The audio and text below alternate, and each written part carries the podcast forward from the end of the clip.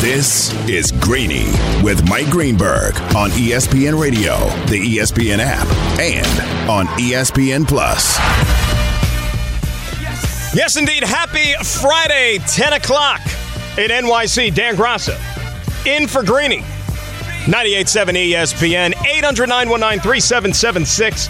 That is the telephone number. We got Ray Dinahan, we got Anthony Pusick, we got RJ Santillo, who is wearing a staff t-shirt in the control room right now. He just got it. He found it. He grabbed it. It's his personal property possession. That's why I love RJ. We're hanging out with you for the next couple of hours until Bart and Hahn at high noon, right here on a jam-packed, busy Friday. Now it feels like October has started. Is it not? October is officially here, even though it's the seventh day. You know, we've been at this thing for a week, but now it feels like October's here. A little bit of a chill in the air. You know, we got two football teams in this city, and let me be careful how I preface this. Two football teams in this city with non losing records in the Jets and the Giants. Giants can't hear this right now because they're across the pond, of course, in jolly old England, getting ready for the Green Bay Packers and Aaron Rodgers on Sunday. And it'll be a mishmash cast of characters for the Giants again, at least at wide receiver because of injuries, which seems like they cannot kick that problem all year long. And the Jets are going to play an extremely important game on Sunday at MetLife Stadium against one of their rivals, the Miami Dolphins, hoping to move over the 500 mark and to get to 3 and 2. We'll get to all that stuff a little bit later on. But it's time for October baseball, is it not? And we want you to be a part of Greeny Nation on the Dr. Pepper call in line. Call us at 800 919 ESPN. That's 800 919 3776. ESPN Nation is presented by Dr. Pepper. It ain't college football season without the delicious taste of an ice cold Dr. Pepper, the one fans deserve. And we'll get to the Yankees a little bit later on. But look, if you're a Yankee fan, you got this, right? You earn this. And what I mean by that is you go put your feet up for a few days. You got nothing to do. You're not to be heard from really until Tuesday. Nothing should concern you. Or at the very least, how about Monday? Because by then you're going to find out who your opponent's going to be, whether it's the Cleveland Guardians, whether it's the Tampa Bay Rays. And those are going to be the first two teams to kick off our quadruple header of baseball on this Friday, just afternoon. And remember, all the baseball games are on the ESPN family of networks, all throughout today, tomorrow, and possibly even Sunday. But of course, the one that everybody is preoccupied with here are the Metropolitans. Tonight at Citi Field. And a new season has arrived. Make no mistake about it. A new season is here. And I'll repeat what I said last night on our little radio program. Nothing that this team has done for the last six months is relevant any longer. Nothing. Not a single thing. 101 wins, meaningless. Like it didn't even happen. Need not apply. And by the way, you knew, right? You you you you just had to know deep down as a Met fan. If you are a long-suffering Met fan who has been with this team for decades and have known more heartbreak than exhilaration, didn't you just know that after the weekend in Atlanta took place and the division was basically gone, didn't you just have a feeling deep down that you were going to end up tied for first place with the Atlanta Braves. Did, did, you just know that was what was going to happen? And it did. Mets won 101, Braves won 101, and of course, this is the first year with a brand new tiebreaker. So instead of there being a one game playoff for the National League East title yesterday, Braves win it. Which, by the way, I have no problem with. None. You play 19 times, that to me is way, way sufficient of a breaker to determine who should get the spot over the other team. You play 19. If one gets the better than the other, they deserve it. And congratulations to the Atlanta Braves. But that's meaningless now. Jeff McNeil's batting title, meaningless. Meaningless. Pete Alonso, all the RBIs, all the home runs this year, meaningless. Never happened. None of it. Edwin Diaz, all the saves. Didn't happen. Unfortunately, I like to say Timmy Trumpet too, but that did, and you know how I feel about Timmy. The root of a wild card game was planted thanks to Timmy Trumpet. That's when the season went south. Oh, come on. Stop. Stop. Stop. I mean, it's bad enough. Like I said earlier in the week, when I was really hot after they choked away that series in Atlanta. You know, if the Mets don't make it out alive, they better not be putting up a wild card banner next year on opening day at Citi Field, and they could have Timmy Trumpet there playing his little trumpet while they bring the curtain down on the wild card banner, right? Celebrating trivial things like that. And Timmy could be up there like, all right, let's go, Mets, baby. Yeah, let me play me trumpet. Go, Mets, go. Yeah, no, that's taps. You might as well. Yeah, they're right. If they lose to the Padres, make sure Timmy's here. He can play taps either on Saturday or Sunday. And you could pay your respects to the Mets season, and you could talk about all the 101 wins and bask in that. Meantime, Elton John, big Braves fan, he's going to be at Truist Park next year in, in uh, April when they raise the banner for a second straight championship. That's where Elton's going to be. We get Timmy Trumpet. Mets lose the division. Oh, well. Didn't matter. Doesn't matter now. Really doesn't. It really doesn't. Now you got the San Diego Padres here. Go win a series. Go win a series. You know, last night on Twitter, I put out a poll during our show. And you can get me at Dan Graca, G R A C A. Put out a poll. If the Mets lose to the San Diego Padres, can you still consider this a successful season? An overwhelming, overwhelming response 80% of you said no. And I agree right with you. I'm in the 80%. I don't know how you could be a Met fan, and you could tell me otherwise at 800 919 3776.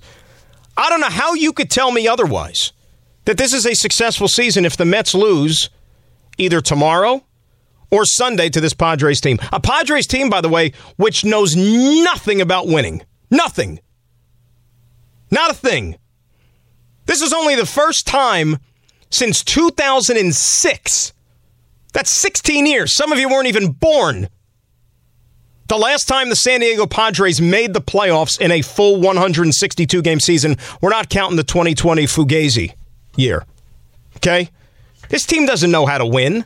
You got guys on the team that have won, but collectively, this is organization. This was a playoffs or bust year for the Padres because the general manager basically sold out and gave up half the damn farm system to bring in Josh Hader, to bring in Juan Soto, Josh Bell at the deadline. And if they didn't make the playoffs this year, you know what? Heads were going to roll. The owner actually gave him a checkbook, went out there and they spent a bunch of money. And you can make a certain extent that the Padres maybe even underachieved this year.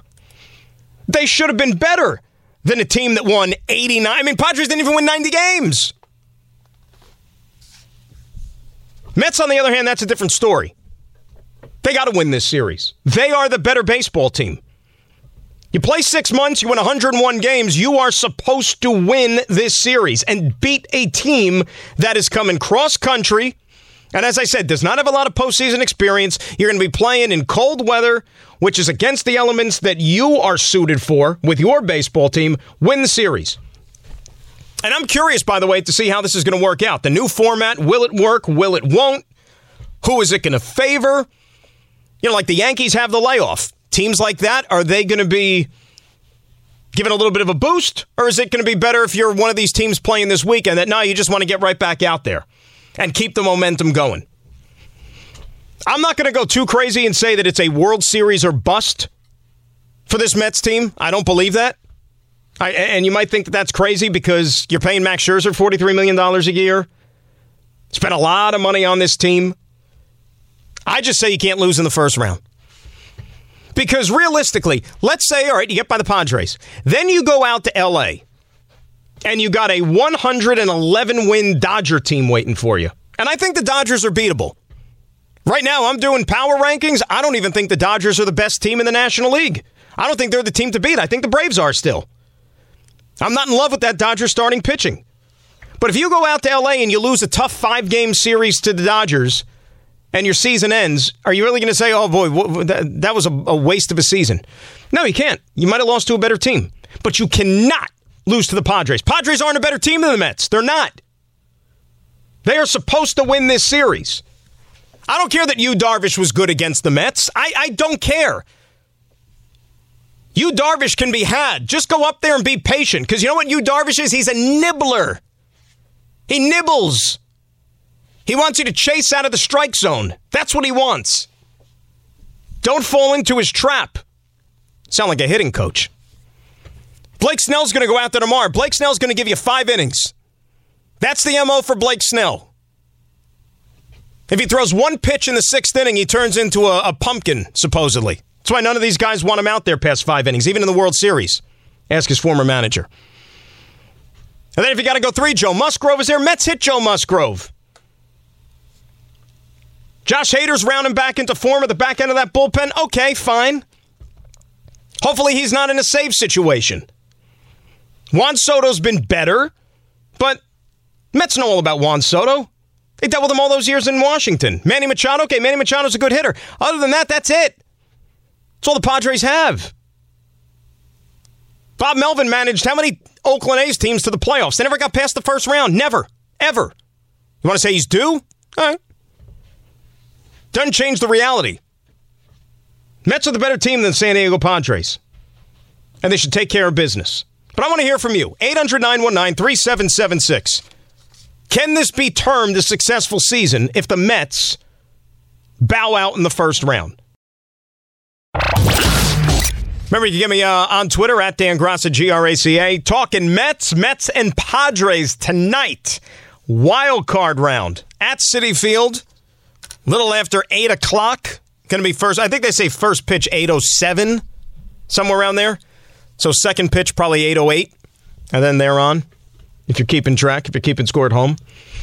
Some people like that stuff when they score the game because in the press box, you know, they have the guy come over the PA and he says, first pitch, 807. Then they give you the game time temperature.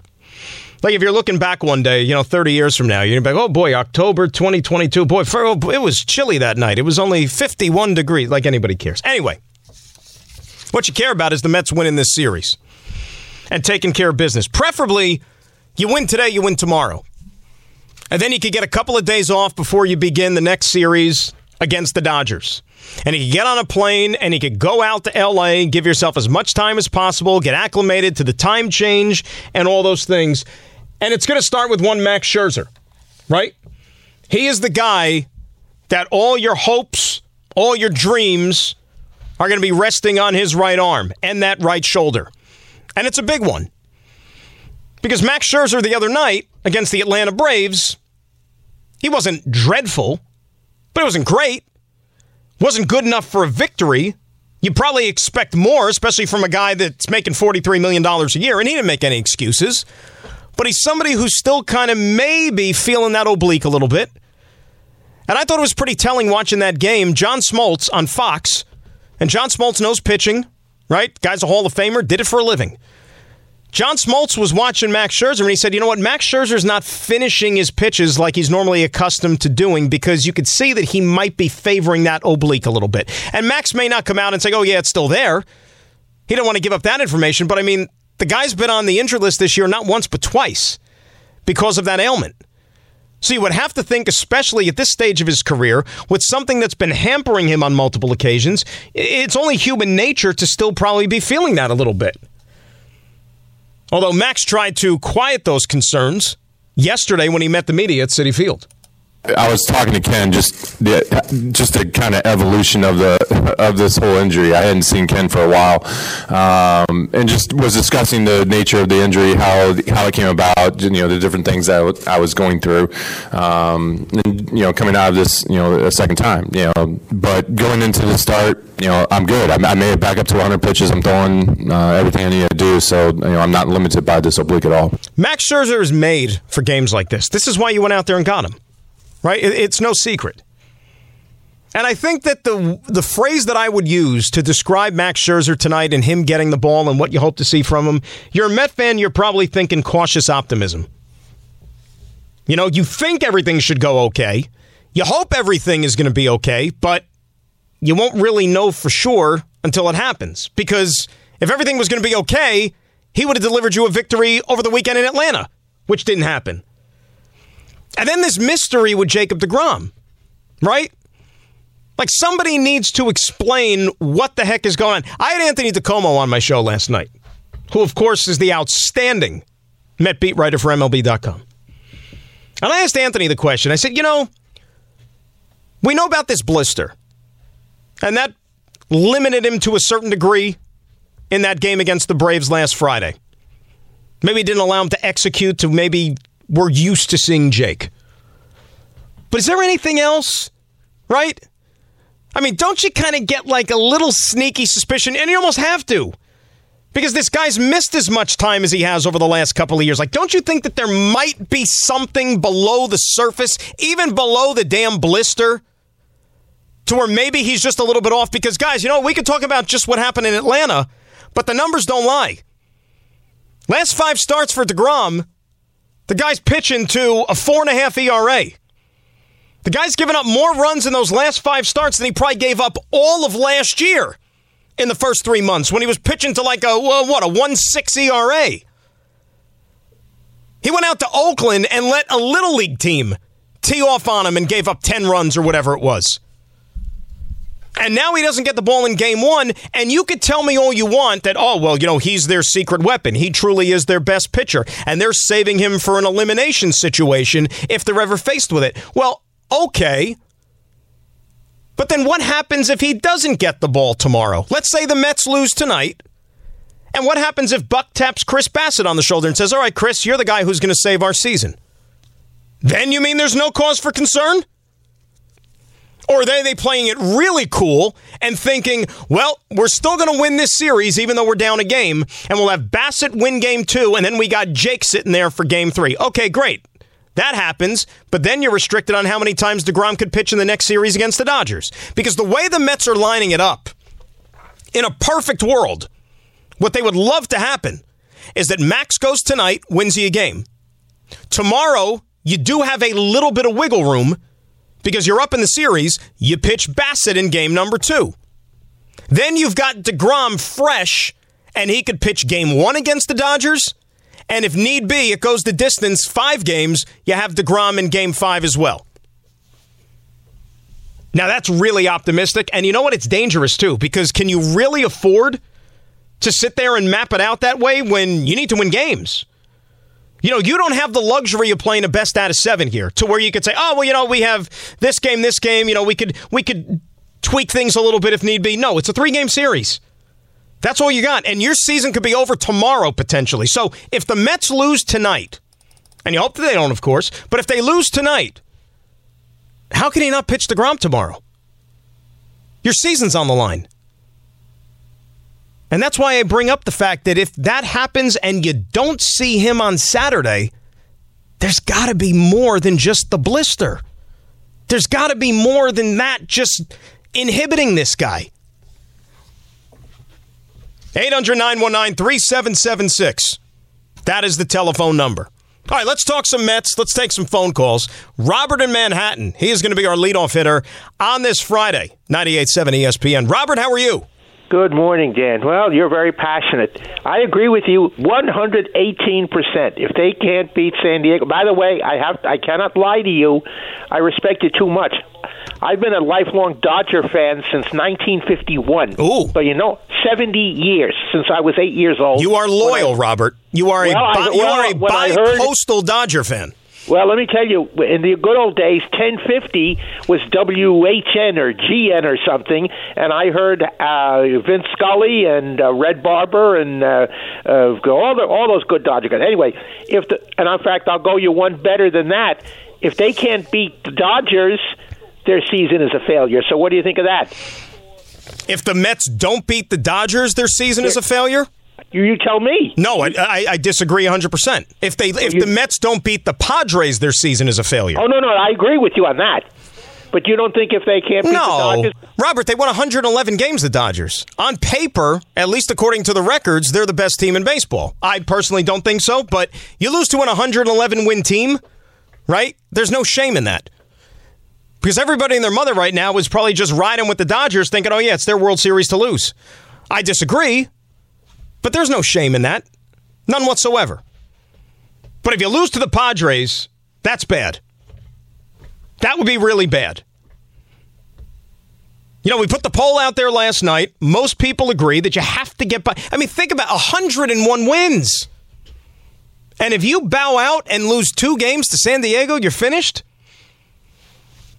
You know, and, and I'm getting a lot of a lot of tweets from people, a lot of comments. And I understand that like not everybody is is familiar with all these teams around baseball. Like most fans in New York are not up late at night watching Padre games all summer. I get it. But if you're just basing on what happened in the six games or whatever that these two teams played each other during the regular season, you're, you're missing the boat. You're up a creek without a paddle. You know, it's like the plane is left eight minutes early. You're missing the crux of it here. Regular season means nothing once the playoffs roll around. Let's take the Mets, for example. What happened in 2015? 2015, the Mets got swept by the Cubs in the regular season. Seven zip. Seven zippo. And what happened when they played for the National League Championship? Mets swept them. Do I have to go all the way back to 1988? When that Met team won 100 games that year, beat the Dodgers in the regular season like 11 out of 12 times. They own the Dodgers. And then they played for the National League Championship Series, and what happened? Orel Hershiser and company won in seven games, and they went on to win the World Series. That means nothing means absolutely nothing. The Mets should beat the San Diego Padres. 100%. And I don't think that the season is a failure if they then go in the next round and they lose to the Dodgers. No shame in that. But I mean, let, can you imagine, though, for a second, if we're sitting here on Monday and the Mets season is over? Like most Met fans probably have not gotten the Brave series out of their system yet. Like they haven't even fully digested that. And if they somehow, some way, have another bad weekend against the San Diego Padres and you're done, I, I, I mean, I, I can't even comprehend that. I really can't. Like you, you, you, knew going into Atlanta that things may not work out the way you want them to because the Braves are a good team. I, th- I think the best team, the team to beat, still, for a variety of reasons. They know how to win. They've got talent, and that kind of plays a big role this time of year. Give me that team that has the playoff experience. Give me that team that has a knack for coming up with the clutch hits, the clutch plays. That's what you want to see. I'll tell you what the Mets could use, though, but it doesn't sound like it's going to happen, is Starling Marte. Because that to me would be the one concern I would have going into the playoffs, still about this offense. We saw it last weekend with the Braves. You know, who's going to be there to deliver that clutch hit for you? Lindor was nowhere to be found in the Braves series. Right? I mean, Jeff McNeil was up there getting hits, but, you know, Nimmo was kind of MIA. Marte has become the linchpin of that lineup. And who would have thought that at the beginning of the year? You know, when they signed Starling Marte, you said, oh, he's a nice player. You know, made the All Star team before, you know, but he's well traveled in his career. Maybe a glorified journeyman. No, Starling Marte's a really, really good player. Really, really good. Here was the manager yesterday asking about Marte's availability for this series. We'll take everything into play. You know, there's a lot of different ways to look at it. You know, he brings, he's one of the reasons why he was in demand because he's a multi-skilled guy that can, you know, help in a lot of ways. But, uh, you know, obviously at 10 o'clock tomorrow, we'll, we'll have it out there. And by the way, that's a good point. He mentioned 10 o'clock. I didn't even think about it. Roster was due a half an hour ago, and I still haven't seen anything quite yet as far as the Mets are concerned with their postseason roster. Who's on it, who's not on it. But I would be shocked if Starling Marte is indeed on this postseason roster. And remember, the good thing is is that you reset the roster for each round. So whoever's there, you know, the 25 or 26 guys for the 3 games against San Diego doesn't mean it's going to be the same set if they move on to play the Dodgers. Best you could probably hope for with Starling Marte is he could play in the next round, but you got to get there first. You got to get there. You know, Francisco Alvarez is a guy who's probably going to be on the roster. I don't think that he's someone that would be catching games. That is a lot to put on his plate. You know, he caught a couple of games against the Nationals here this week, meaningless games. You're not going to put him, you know, in, the MLB postseason with, with a few games under his belt and have him put the gear on and go behind the plate to catch Max Scherzer and Jacob DeGrom potentially in, in winner take all situations. That's not fair to the kid. It's not. And remember, Francisco Alvarez is only up here because of the ineffectiveness of a guy like Darin Ruf, who they brought on at the trade deadline, swapping out a right hand hitter in J.D. Davis and bringing in another right hand hitter in Darin Ruf, and had that work out. Darin Ruf couldn't hit his way out of a paper bag, and J.D. Davis actually swung the bat pretty well in the second half for the San Francisco Giants. Not to say he would have did the same thing if he was still a Met, but the trade didn't make any sense. And really, if you want to take a step back and examine the bigger picture as to why we're sitting here and why we're talking about the Mets playing a game tonight, as opposed to maybe having a couple of days off as division champions, it's because the moves that they made at the trade deadline, you could get on them for saying that they weren't aggressive enough. You could say that the guys that they brought in just didn't really produce to the extent that they hoped they would. But it's still the reality. Vogelbach, Tyler Naquin, Darin Ruf, Mychal Givens, whoever it was that they acquired, none of these guys consistently were able to answer the call for the New York Mets. Couldn't. And that's why they find themselves in this situation. So who's going to step up now? And Alvarez, is he a guy that really you're going to tap on the shoulder? You know, in a big, I, I, can't see him. Well, Blake Snell's going to be starting tomorrow for the Padres in all likelihood. That's a lefty. So you're going to want to get a right-handed stick in there tomorrow. Would Buck really write Francisco Alvarez's name in the lineup tomorrow night? Let's say the Mets lose tonight. Your season's on the line. You're putting Alvarez in there? He's a baby. You know, he's been up here for five minutes. He was clearly overwhelmed in that series against the Braves last week. And remember, the bat was flying out of his hands, literally. Literally. That's a lot to put on his shoulders. But it goes back to what this team did not do at the trade deadline. And that's a problem. Now, earlier this week, Aaron Judge, he was in the zone hitting his 62nd home run of the season. Get in the Zone is brought to you by AutoZone. Get in the Zone, AutoZone. Sound like a product pitch man all of a sudden. 800 919 3776. That is the telephone number. Buck was also asked, by the way, the fact that they're right back out there and don't have the luxury of maybe resting as much as you would want. How is that going to determine how you set forward your starting rotation for this series? Right now, it's about tomorrow night's game.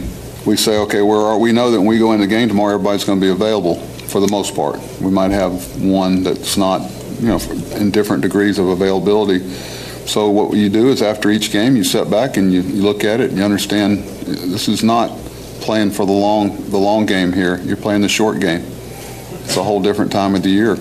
So I think understanding the sense of uh, urgency that each night brings is important. Pete Alonso, meantime, talking about how this team has always been able to answer the call and the resiliency that they've shown and has been a part of their DNA all season long is going to be counted upon once again. To be honest with you, people look at the uh, look at the Atlanta series uh, and they think that's the that was the determining factor, but we, we got swept by the Cubs like three weeks prior. So um, if we didn't get swept, if we had one more game, or if you look at, um, I don't know, the 60 some other games where it was close, uh, tough fought games, but we didn't come through. I mean, there was other opportunities throughout the year um, to win the division, even though people look at the Atlanta series as that one final thing. But real, realistically, regardless of the outcome of the regular season, we should be really damn proud of what we accomplished. We won 101 games. I think that's the second best record. Uh, uh, in New York Mets regular season history. So that's something really damn to be proud of. And we're a resilient team. Uh, we have talent. We play the game the right way. And I feel like that with the people that we have, uh, we have the ability to be the last team standing. That didn't come across like entirely great from Pete. I, I, know what he was trying to say, but like at the beginning there, when he goes, "Well, everybody makes it about the Atlanta series, but we got swept by the Cubs too." I mean, you know, Pete, you don't brag about that. You know, hey, we got swept by the Cubs and they stink. no, you, you want to make people forget that. You know you forget that, by the way? Go beat the Padres. Go beat the Padres and get to the second round, which is the same place you would have been if you held on to first place in the National League East. 800 919 3776. That is the telephone number. We'll continue talking Mets when we come back. And also, just a quick update as to how the Yankees might shape up 800 919 3776. That is the telephone number. As far as the Yankees are concerned, you know, they got a couple of days to just hmm, do their own thing, chill out, You know, maybe go to a museum, you know, little R&R, whatever you got to do until you're back out there on Tuesday night. They're going to take on either Cleveland or Tampa Bay.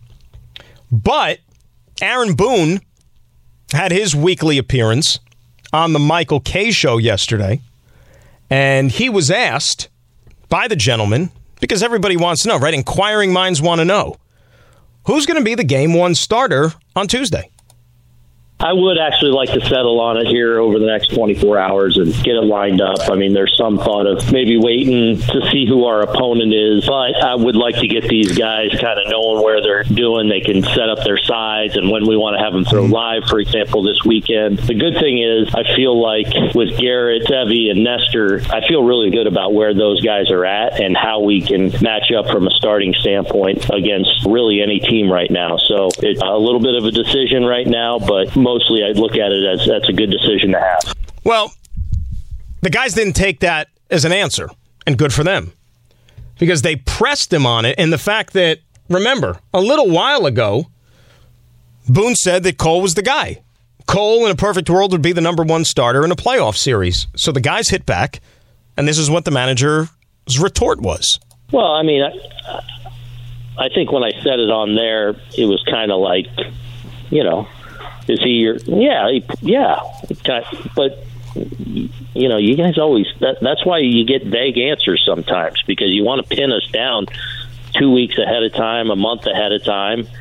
I mean, the the reality is is we got a ton of great choices now, and I feel like you know where Sevy is, where Gerrit is, where Nestor is. Like, I, I feel good walking into a series, like, like I said earlier, about anyone. Um, you know, I, I think I know which way I want to go, but I, I, I want to at least, you know, kind of, you know, uh, sleep on it a little bit, talk to different people. Here's how I read that.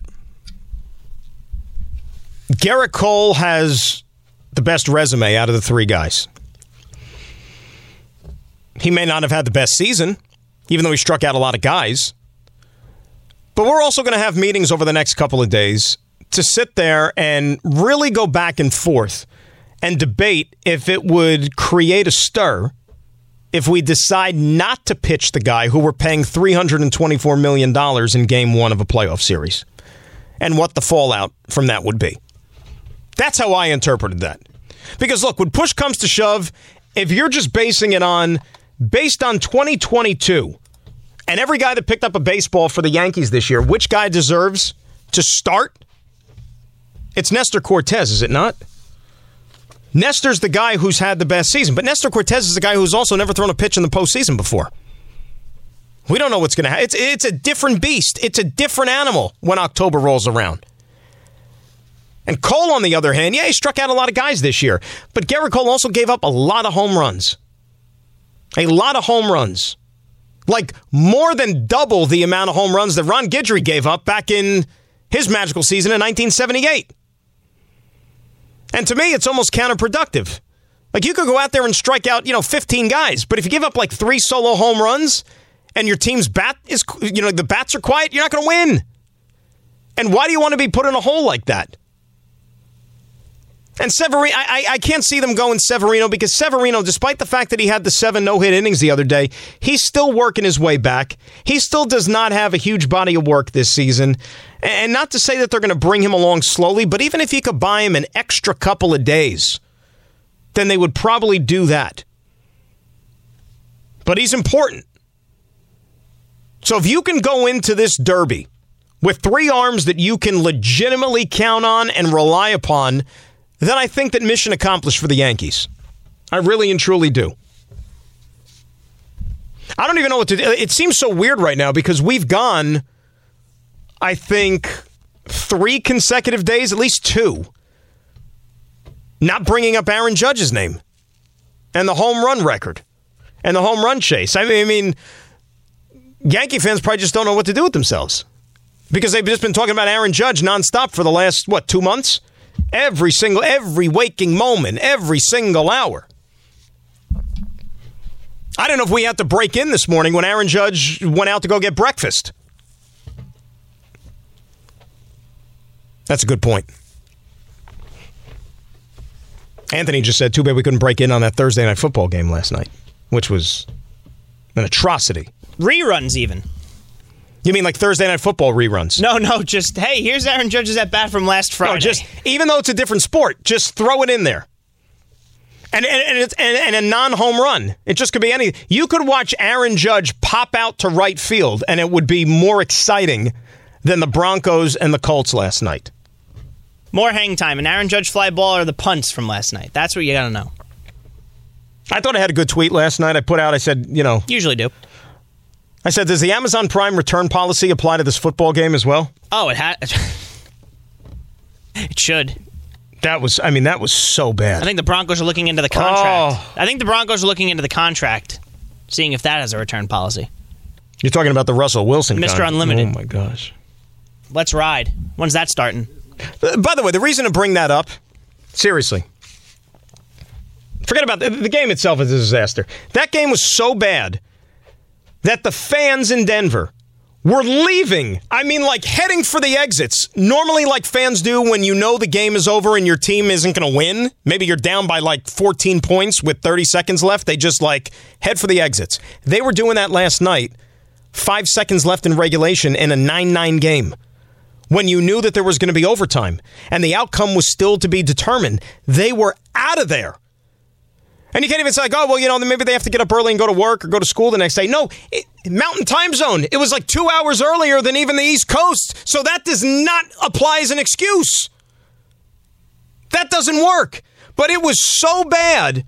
And I'll tell you, if you're a Jet fan, and this to me is why anybody that looks at schedules before the season starts and does that ridiculous and stupid like win loss game and tries to project how a team is going to be, I give you case in point the Denver Broncos. Because everybody in America, whenever they looked ahead to the Jets and talked about this murderer's row of schedules in this stretch in the month of October, that, oh, they're going to lose every single game. They've got no chance. They can't beat any of these teams. How daunting now does that trip to Denver seem in two weeks? Where you're playing a quarterback who looks about as lost as any quarterback in the NFL right now. You've got a head coach in Nathan Hackett, who, by the way, Nathan Hackett is stirring up comparisons to a coach who, case in point, maybe largely got a head coaching opportunity because of a relationship with a former legendary quarterback. I can't quite remember the name and I can't quite remember the job, but it'll come to me. But Nathan Hackett, who had a great relationship with Aaron Rodgers in Green Bay, Aaron Rodgers talked him up pretty good. And the Broncos hired Nathan Hackett. And Nathan Hackett looks lost as a head coach. And by the way, here's where Denver got lost. And this is where they got beat. You can't tell me that the Broncos did not hire Nathan Hackett thinking. Same thing. Nathan, Nathaniel, you know, Dan, Daniel. It's the same damn Does thing. he, does he get Nathan- It's the same thing. Does he get Nathaniel if he starts if he starts to look a little more put together on the sidelines? What does he have sewn in his boxer shorts, Nathan or Nathaniel? Because then that's the the tell all. That's all we need to know. Anyway, but you can't tell me that the Broncos did not hire Coach Hackett thinking that Aaron Rodgers would then follow. Because remember, Denver was one of those rumored teams when it seemed like Rodgers was going to leave the Green Bay Packers.